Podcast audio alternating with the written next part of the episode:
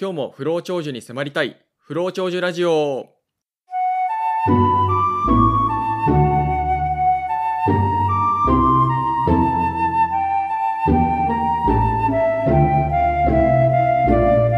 パーソナリティのふうですパーソナリティのローです。この番組は20代30代の男女が不老長寿のヒントを古今東西から手繰り寄せながら不老長寿に迫っていく番組です制作はアースカラーという会社が運営している天然無農薬の松葉を取り扱うブランド松葉提供はおうち生態ラフでお送りいたしますよろしくお願いしますはい、よろしくお願いします。はいということで第5回ん第6回第6回ですかね。第6回ですね、はい、よろしくお願いしますはい、よろしくお願いします。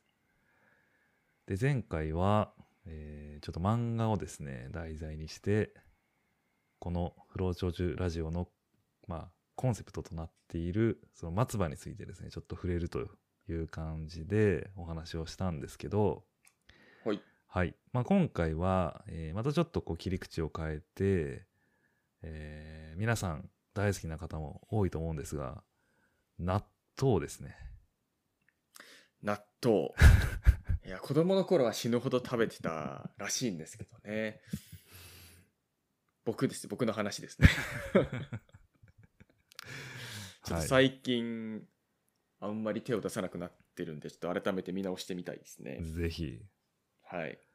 まあでも納豆って結構ね、まあ僕は結構好きで時々食べるようにしてるんですけど、はいはい割とこうネバネバ系ってなんかこう、好きな人多くないですかなんかオクラとか、納豆とか。そうです。ね、まあ、僕の住んでる地域だとメカブあ、メカブね。うんはい、まあ、山芋うん。うん。とかですかね、うんうん。いや、この前、あの、送ってもらったメカブは、はいはい納豆と混ぜて食べました。だから。ああ、めちゃくちゃ美味しいと思いますな、うんこっちでも、まあ、こっちだとちょっとメガブ取れすぎてねあの いろんな食べ方をしないと消費消化できない。しきれないってうん。はい私納豆は確かにやればよかったなうん。でやっぱりこう、ネバネバがこう、爆増するみたいな感じで。はいはいメカブだけでも結構すごいじゃないですか。混ぜれば混ぜるほどですうね、ん。まあなんで、あのね、そういう意味でこう、僕は結構納豆をですね、摂取する方なんですけど、はいで、今回いろいろですね、あの、調べてった時に、実はこう、納豆も、あの、不老長寿に、まあ、つながる食材だなとういうところがあって、えーまあ、いろいろ調べていったらですね、全国納豆協同組合連合会納豆 PR センターっていうちょっとサイトを見つけて、納豆感が強いですねそうです納豆感が強いあ のサイトなんですけどでそういうなんかもう納豆のまとめサイトみたいな感じになっていて、うーん納豆情報がこう集約してる感じなんですよねはいはいだから納豆な納豆が嫌いな方はもうすごく多分アレルギーを感じるサイトだと思うんですけど納豆が好きな人からしたらもう本当に、えー最高のサイトだと思いますでその中にえっと納豆のことわざがいっぱいあるページがありましてうんうんでそれ僕知らなかったんですけど、あのそのことわざがですね実はこう、えーいろいろ見ていくとなんかこう不老長寿につながるような、まあ、ヒントがなんかその中に入ってんじゃねってちょっと思ったんですよね。うんうんううんんというわけでえっとまあこの納豆にまつわることわざが全部で8個ぐらいあるんですけどはいはいちょっと一つずつですね、この時間を通して、えーご紹介も兼ねてですね、見ていきたいなと思っております。いいですね終わった頃には僕も食べたくなってるかもしれないですねそうだといいんだけども、 はい、えーいや行きましょはい。まず1個目がですね、納豆時の医者知らずっていうことわざがあるらしいんですよ。う納豆時の医者知らず。医者知らずうん、はいで、この納豆時っていうのがまず、納豆のですね、食べる時期っていうのがやっぱ昔はあったみたいで、ああ、なるほど。うん、どうやら秋から冬にかけて食べるのが納豆を食べる習慣だったらしいんですよね、うん、ううんん、だからその時期のことを納豆時というふうに言っていると、なるほど。うん、なのでまあ柿の実がちょっとこう色づいてきて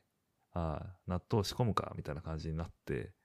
でんそうなってくると、あの毎日のように食卓うんにうんうん納豆が出てくると、で毎日納豆を食べるんで、え体力があのみなぎってきて病気はにいはい対する抵抗力も強くなってきて、でそうなると医者にかかる人が少なくなるみたいな、えー。うーん。なんか そういう流れがあったらしくてはいはい。へだから秋から冬にかけては医者にかかる人が少なくなるっていうえ、まあ逆な感じしますけど ね。そうそうそう、やっぱそれを凌駕して納豆がう。ん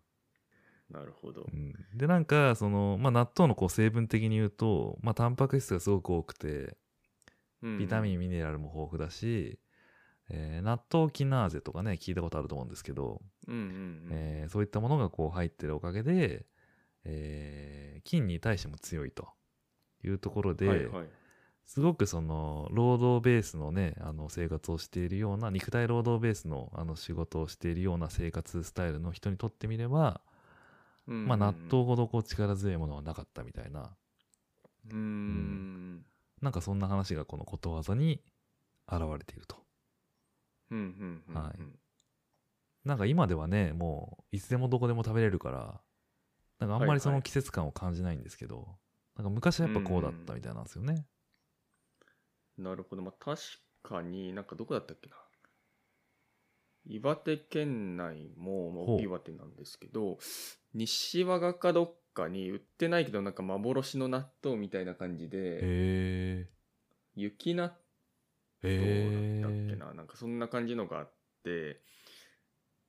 なそれはもう、藁うにんこう煮豆入れうんて、うんで、なんかこう、ちょっと発酵させるためのうんこう、温度でおお湯だったかなみたいなのかけて、で、その雪で、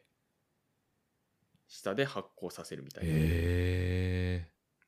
面白いねそれの見たことありますね。そうなんかもう売ってないらしいんですけど、あまあ、もそう売のってない郷んだ土食としてみたいな。あーあーでもなんか食べてみたいねそれちょっと、うん、そう、発酵と、まあだから保存食の意味合いと、うんうんうんみたいなのをこう、合わせたような、まあ生活の知恵として生まれてきたようなうんものっていうのは確かにあって、まあそういう意味だと、まあそこも冬ですそね、こも冬だねから確かに食べねるのは。はい。あーそうなんだそれすげえ気になるなみたいですね。まだそちょうどだから、こっちの、まあ、西和賀とかだと結構内陸部のうんまあ秋田との県境のその大宇山脈のところなんで、多分まあだから秋11月にはもう雪降ると思うんうで、ーんそっから、まあ大体でもそんな作るのに時間かからなかったと思うんですよね。うんうんうん数日だったと思うんで、そこでこう雪があった頃に作って、うーん通してこう納豆を食べるみたいなのはあったのかもしれないですよなね。るほどなるほどまあだからなんか旬なものを食べるという意味では、うなんか旬なものを食べることによって体がいい感じになるみたいな話ってあるじゃないですかはいはい。なんかそれで考えると納豆もやっぱりこう旬な時期に食べた方がいいのかもしれないなっていうああ、確かに。感じはねなんか菌がその時の方がちょうどいいみたいなねなんかうん、うんやっぱ美味しい時が一番こう、栄養も乗ってるみたいなの言いますそもんうね。そうそうそう実はあの旬な食べ物っていうのも多分不老長寿のネタにすごく合ってると思っていてうん。うんそれもね別。の機会にちょっとお話ししたいなと思ってたんですよああ、いいですね、うんもうちょうど僕の見える範囲に旬の日本文化っていう本があるんですけど、最高 ですねそれぜひやってください今度そうそうちそょっうとこっからじゃあ用意しようかな。うんちょうどちょうど読んでたんですよ。あいいっすね、はいそ。うちょっとそれはね別でやりたいと思ってたんですよ確かに面白いですね。うんここにあるかいや、もしかして、納豆あるかも納豆あるかなと思って。ちょっと急遽見てみますけど、ちょっと納豆は書いてないかな。納豆書いてないか、中身まで見ていったらあるかもしれないですけど。ちょっとまあ、まあ、もしあったらそそううやですりねたいですね、こうれは。んはい。ででもちょっと調べたらやっぱ大豆の旬は秋から冬みたいですあ、ね。なるほどね。うんうんうん。はい。じゃあやっぱそことだかこらやうっぱつ新な物がるんだろうね、ちゃんとね。うん、そうですね。だからやっぱだ、そうですよ。豆腐とかもだから、大豆製品ってやっぱ寒いところでこうやってるイメージですもんね、うんなんか。だからとそこの栄養価とかうん味も、やっぱ旬がいいっていう考え方なんですよね、多分。はい。まあということで、あの、納豆時の医者知らずっていうね、なかなか面白いことわざだなと思ったり、で、あと二つ目なんですけど、えー納豆のような中っていうね、ことわざがあるらしくて、まあ、これはあんま分かりやすいですけ ど。そうそう。これなんか不老長寿に関係あるのかってちょっと思ったりはしたんですけど、えーはいはい意味はなんか旗から見てももうすごく羨ましいような仲のいい男女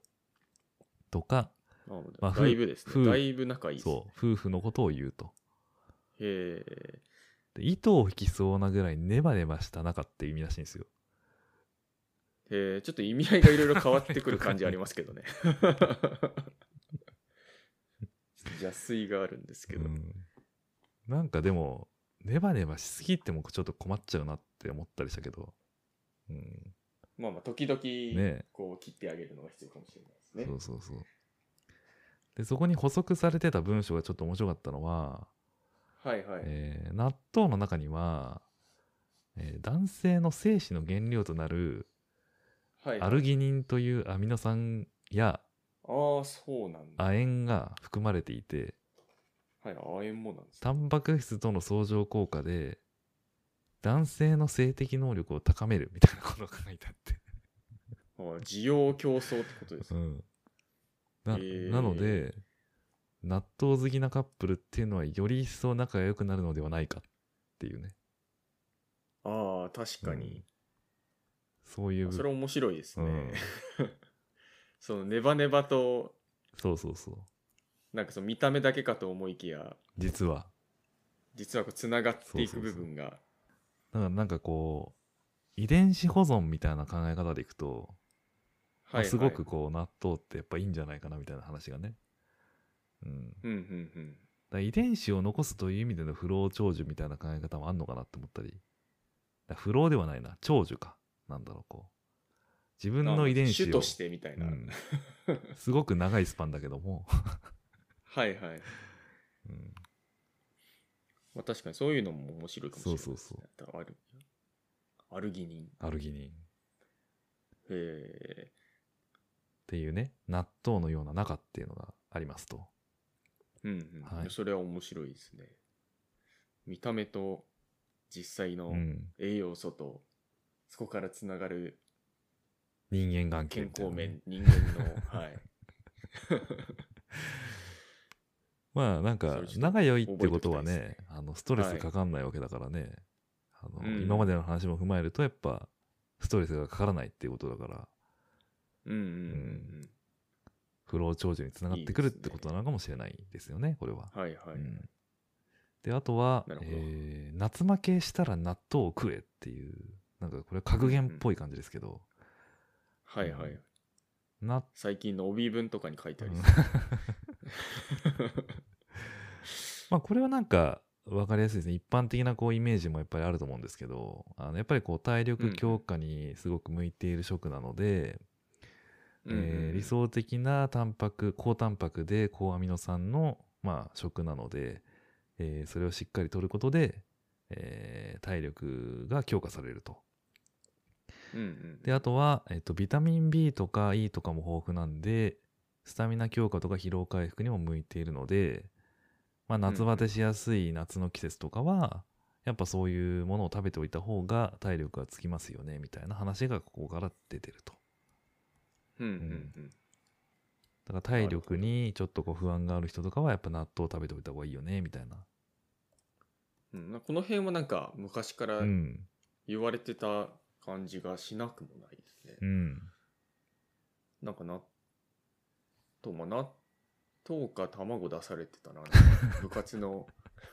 そうだ ね納豆か卵みたいなイメージあるよねうんはい。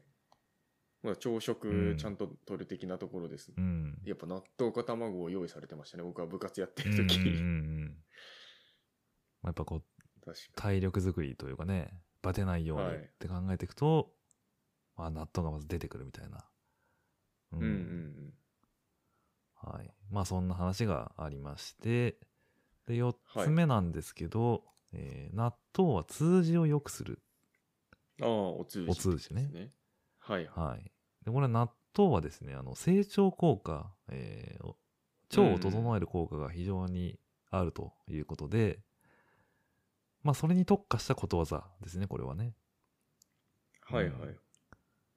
なんで、納豆を食べると、あのー腸が整うんで、排便がスムーズになって、その結果としうんて、全体の体の、なんかこう重さが取れて軽くなったり、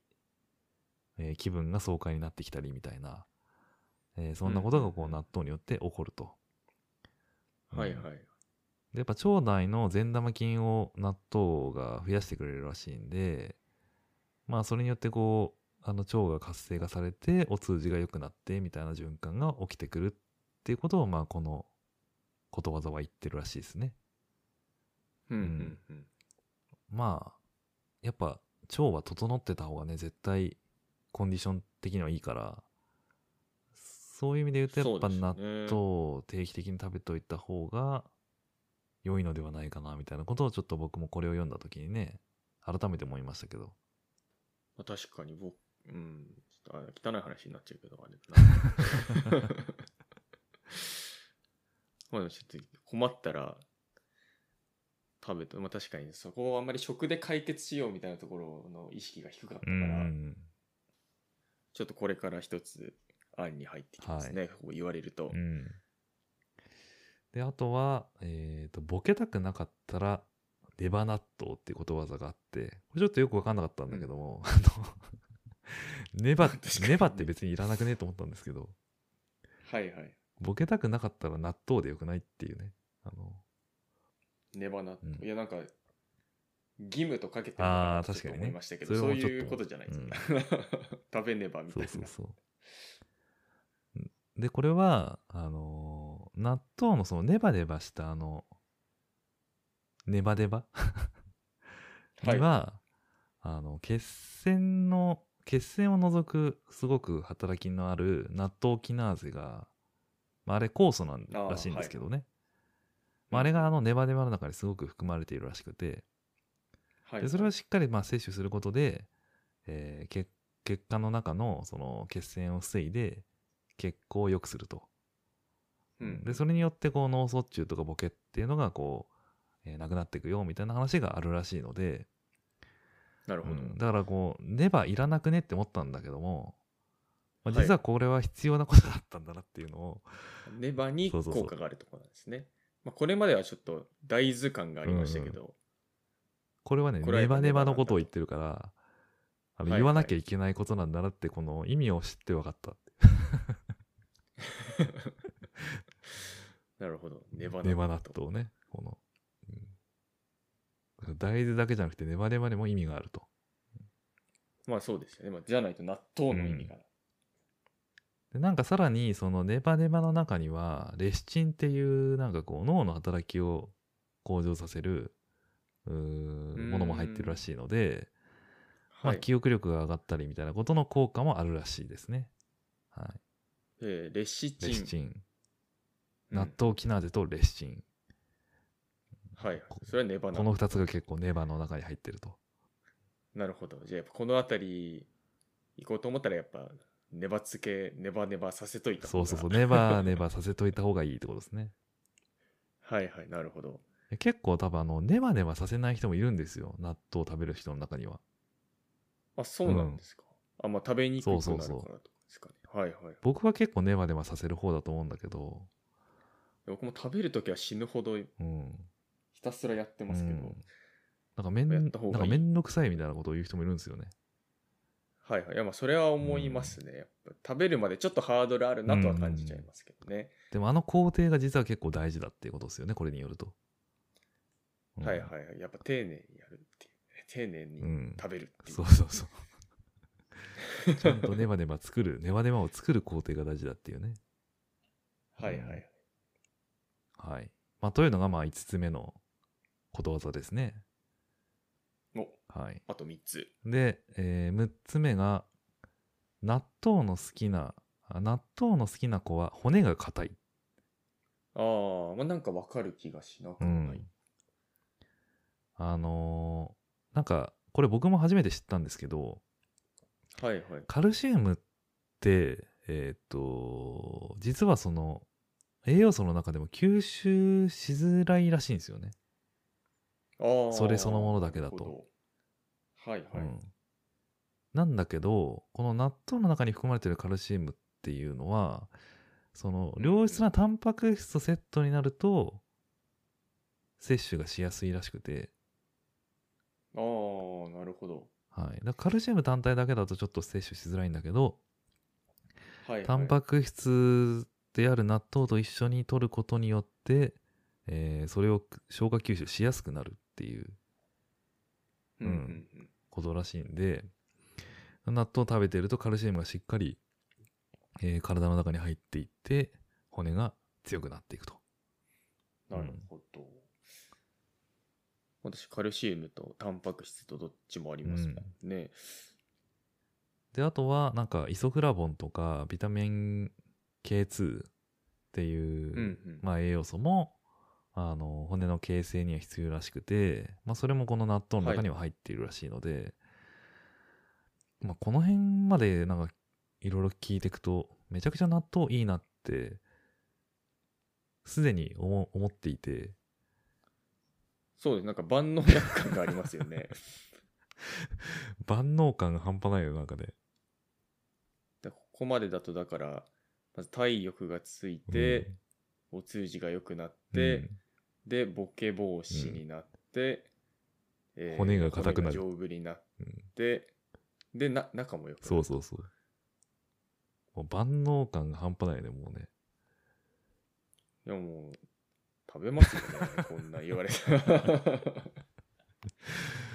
はい。で、はい。あれ、でもまだあと、まあだと2つあります。ねはい。えー納豆飯に食当たりなしっていう格言があって、うんうん。えーこれはあのー納豆ご飯っていうのはこう消化吸収が早いんで、うんうんうん、あの長所を食べ過ぎたとしてもあんまりこう食当たりにならないとへえ、な結構その納豆自体に消化酵素みたいなのがやっぱ含まれるらしくて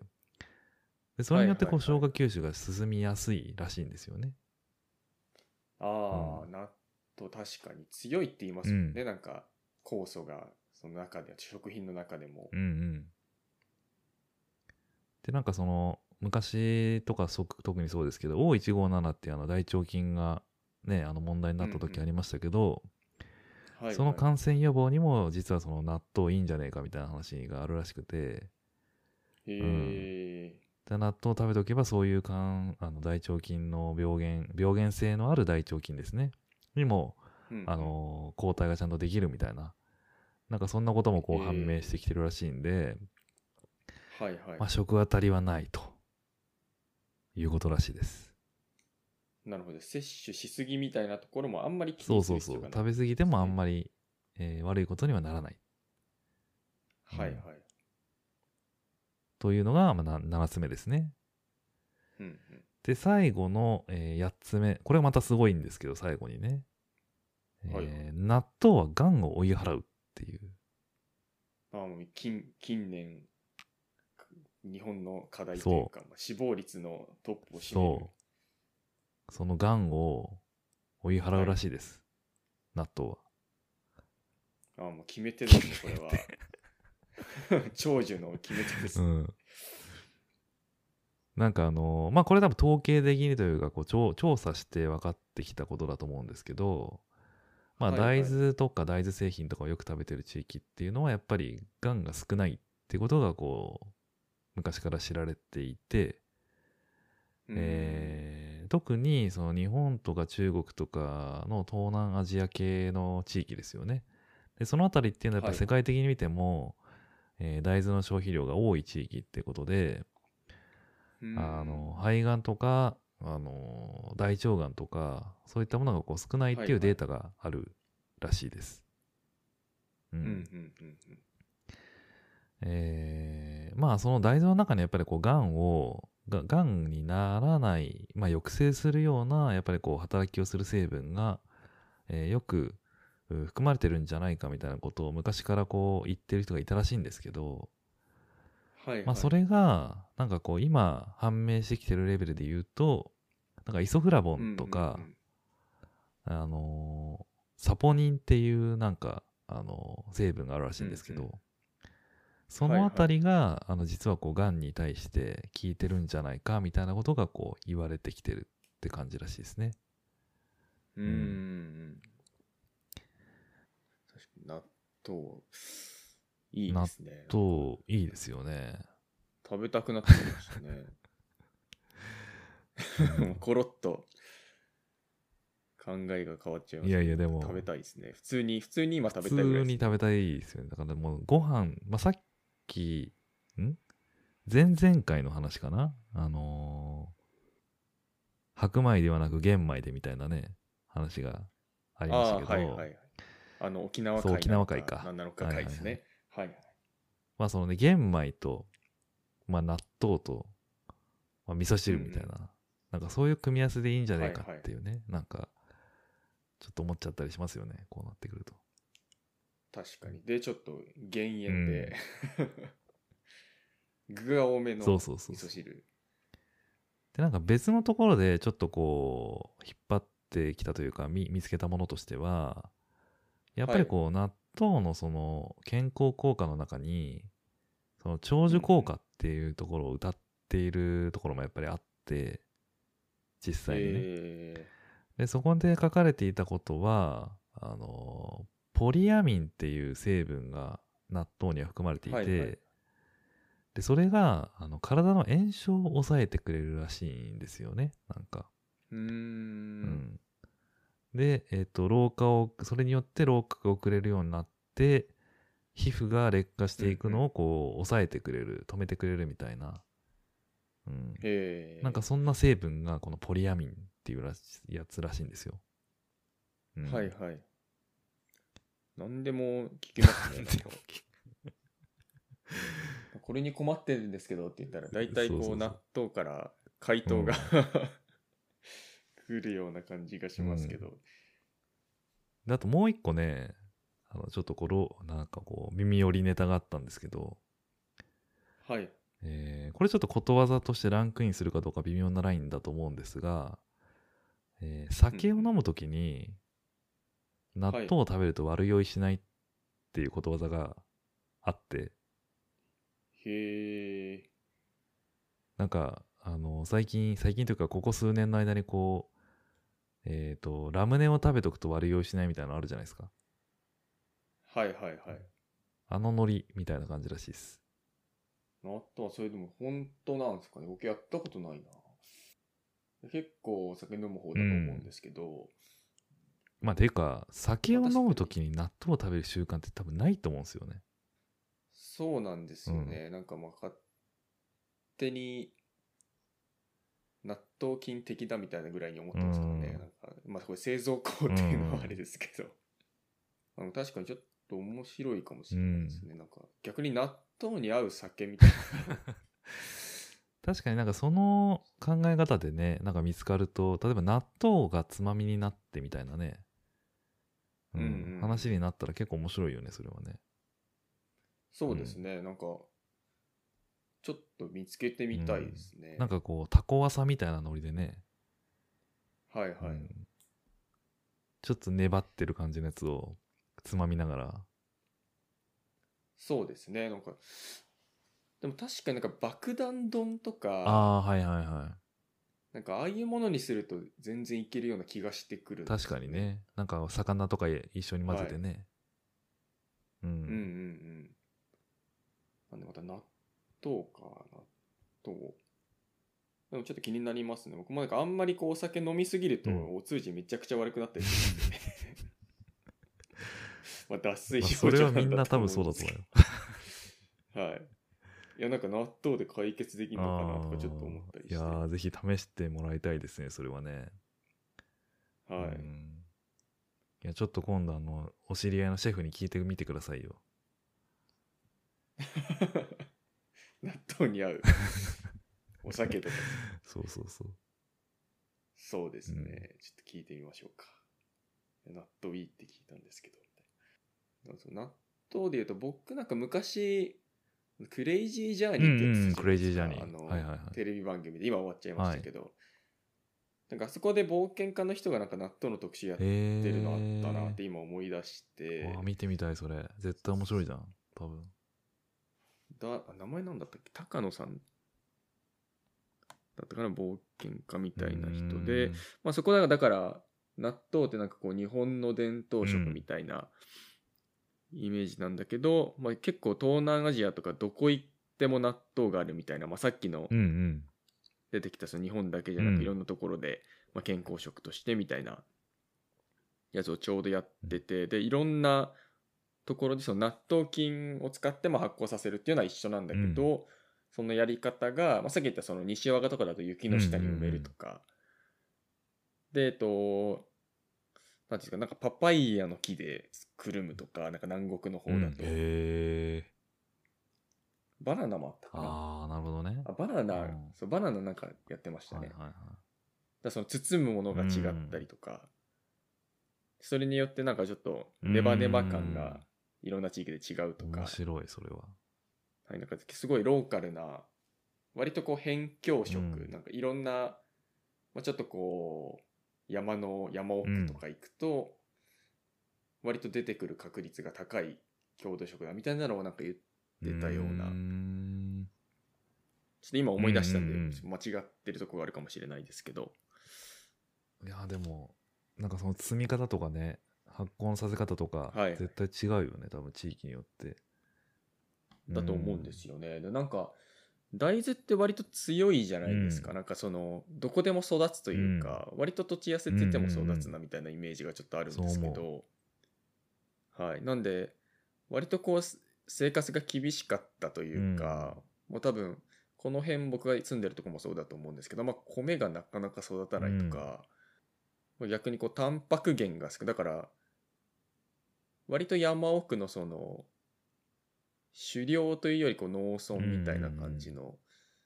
ところで、でもなんか土地がそんな強くなくてみたいなところ、まあ、要は辺境なところっていうのはなんか、すごいその健康食として大豆納豆で生き延びてきたみたいな、うんありそうだね、確かに。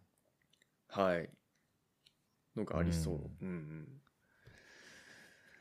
いやーそうなんか僕は結構その食事の中で納豆をね、あのー時々食べるような人間なんでまあ嫌いでもないしむしろ好きな方なんですけど、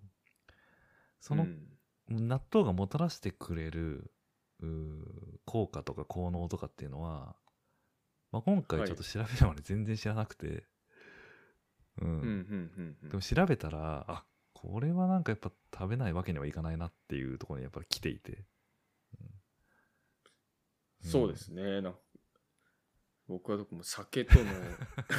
コラボレーション、まあちょっと今すごい興味を持っちゃいましたけどうんなんかそこでいいつまみが開発できたらね面白そうだよねはい。確かにちょっと目を向けてこなかったところですごい新しい視点ですね、納豆。まあというわけであの今回8個かな9個かな酒のやつも入れると9個かあの格言をちょっと、プラスワンで。ご紹介させていただいたんですけど、まああのその各格言をやっぱり並べていくと本当にこう不老長寿に結びつくようなネタが確かに満載だなというふうに思ったんで、ぜひあの納豆好きの方も納豆、今そんなに好きじゃないという方もですねちょっと一回あのこのことわざ並べていただいて自分の頭の中にインストールしてもらったらもしかしたら納豆に対しての見方変わるかもしれないんでぜひこのラジオを聞きながらあの納豆に対しての理解を深めていただけたらなと思っております取り入取れてり入れていきましょうはいはい。ということで、えー今回の「フローチョチラジオ」はこの辺りで、えーおしまいにしたいなと思います。はい。で、えー毎回言ってますけれども、あのーぜひ面白かったとかですね、えーフローチョージに迫りましたみたいなことがありましたら、ぜひあの番組のシェアとか、えー感想の投稿をしていただけたら嬉しいです。えー不老長寿に迫りたい不老長寿ラジオはですね、えー Spotify とか Apple Podcast などで、えー聞くことができますんで、ぜひそちらの方で聞いていただけたら嬉しいです。えーそれからお、願いします。えー Spotify とか Apple Podcast にはレ星でレビューもつけられるので、ぜひ、えー皆さんからのレビューもお待ちしております。それではまた次回の配信でお会いしましょう。ありがとうございました。ありがとうございました。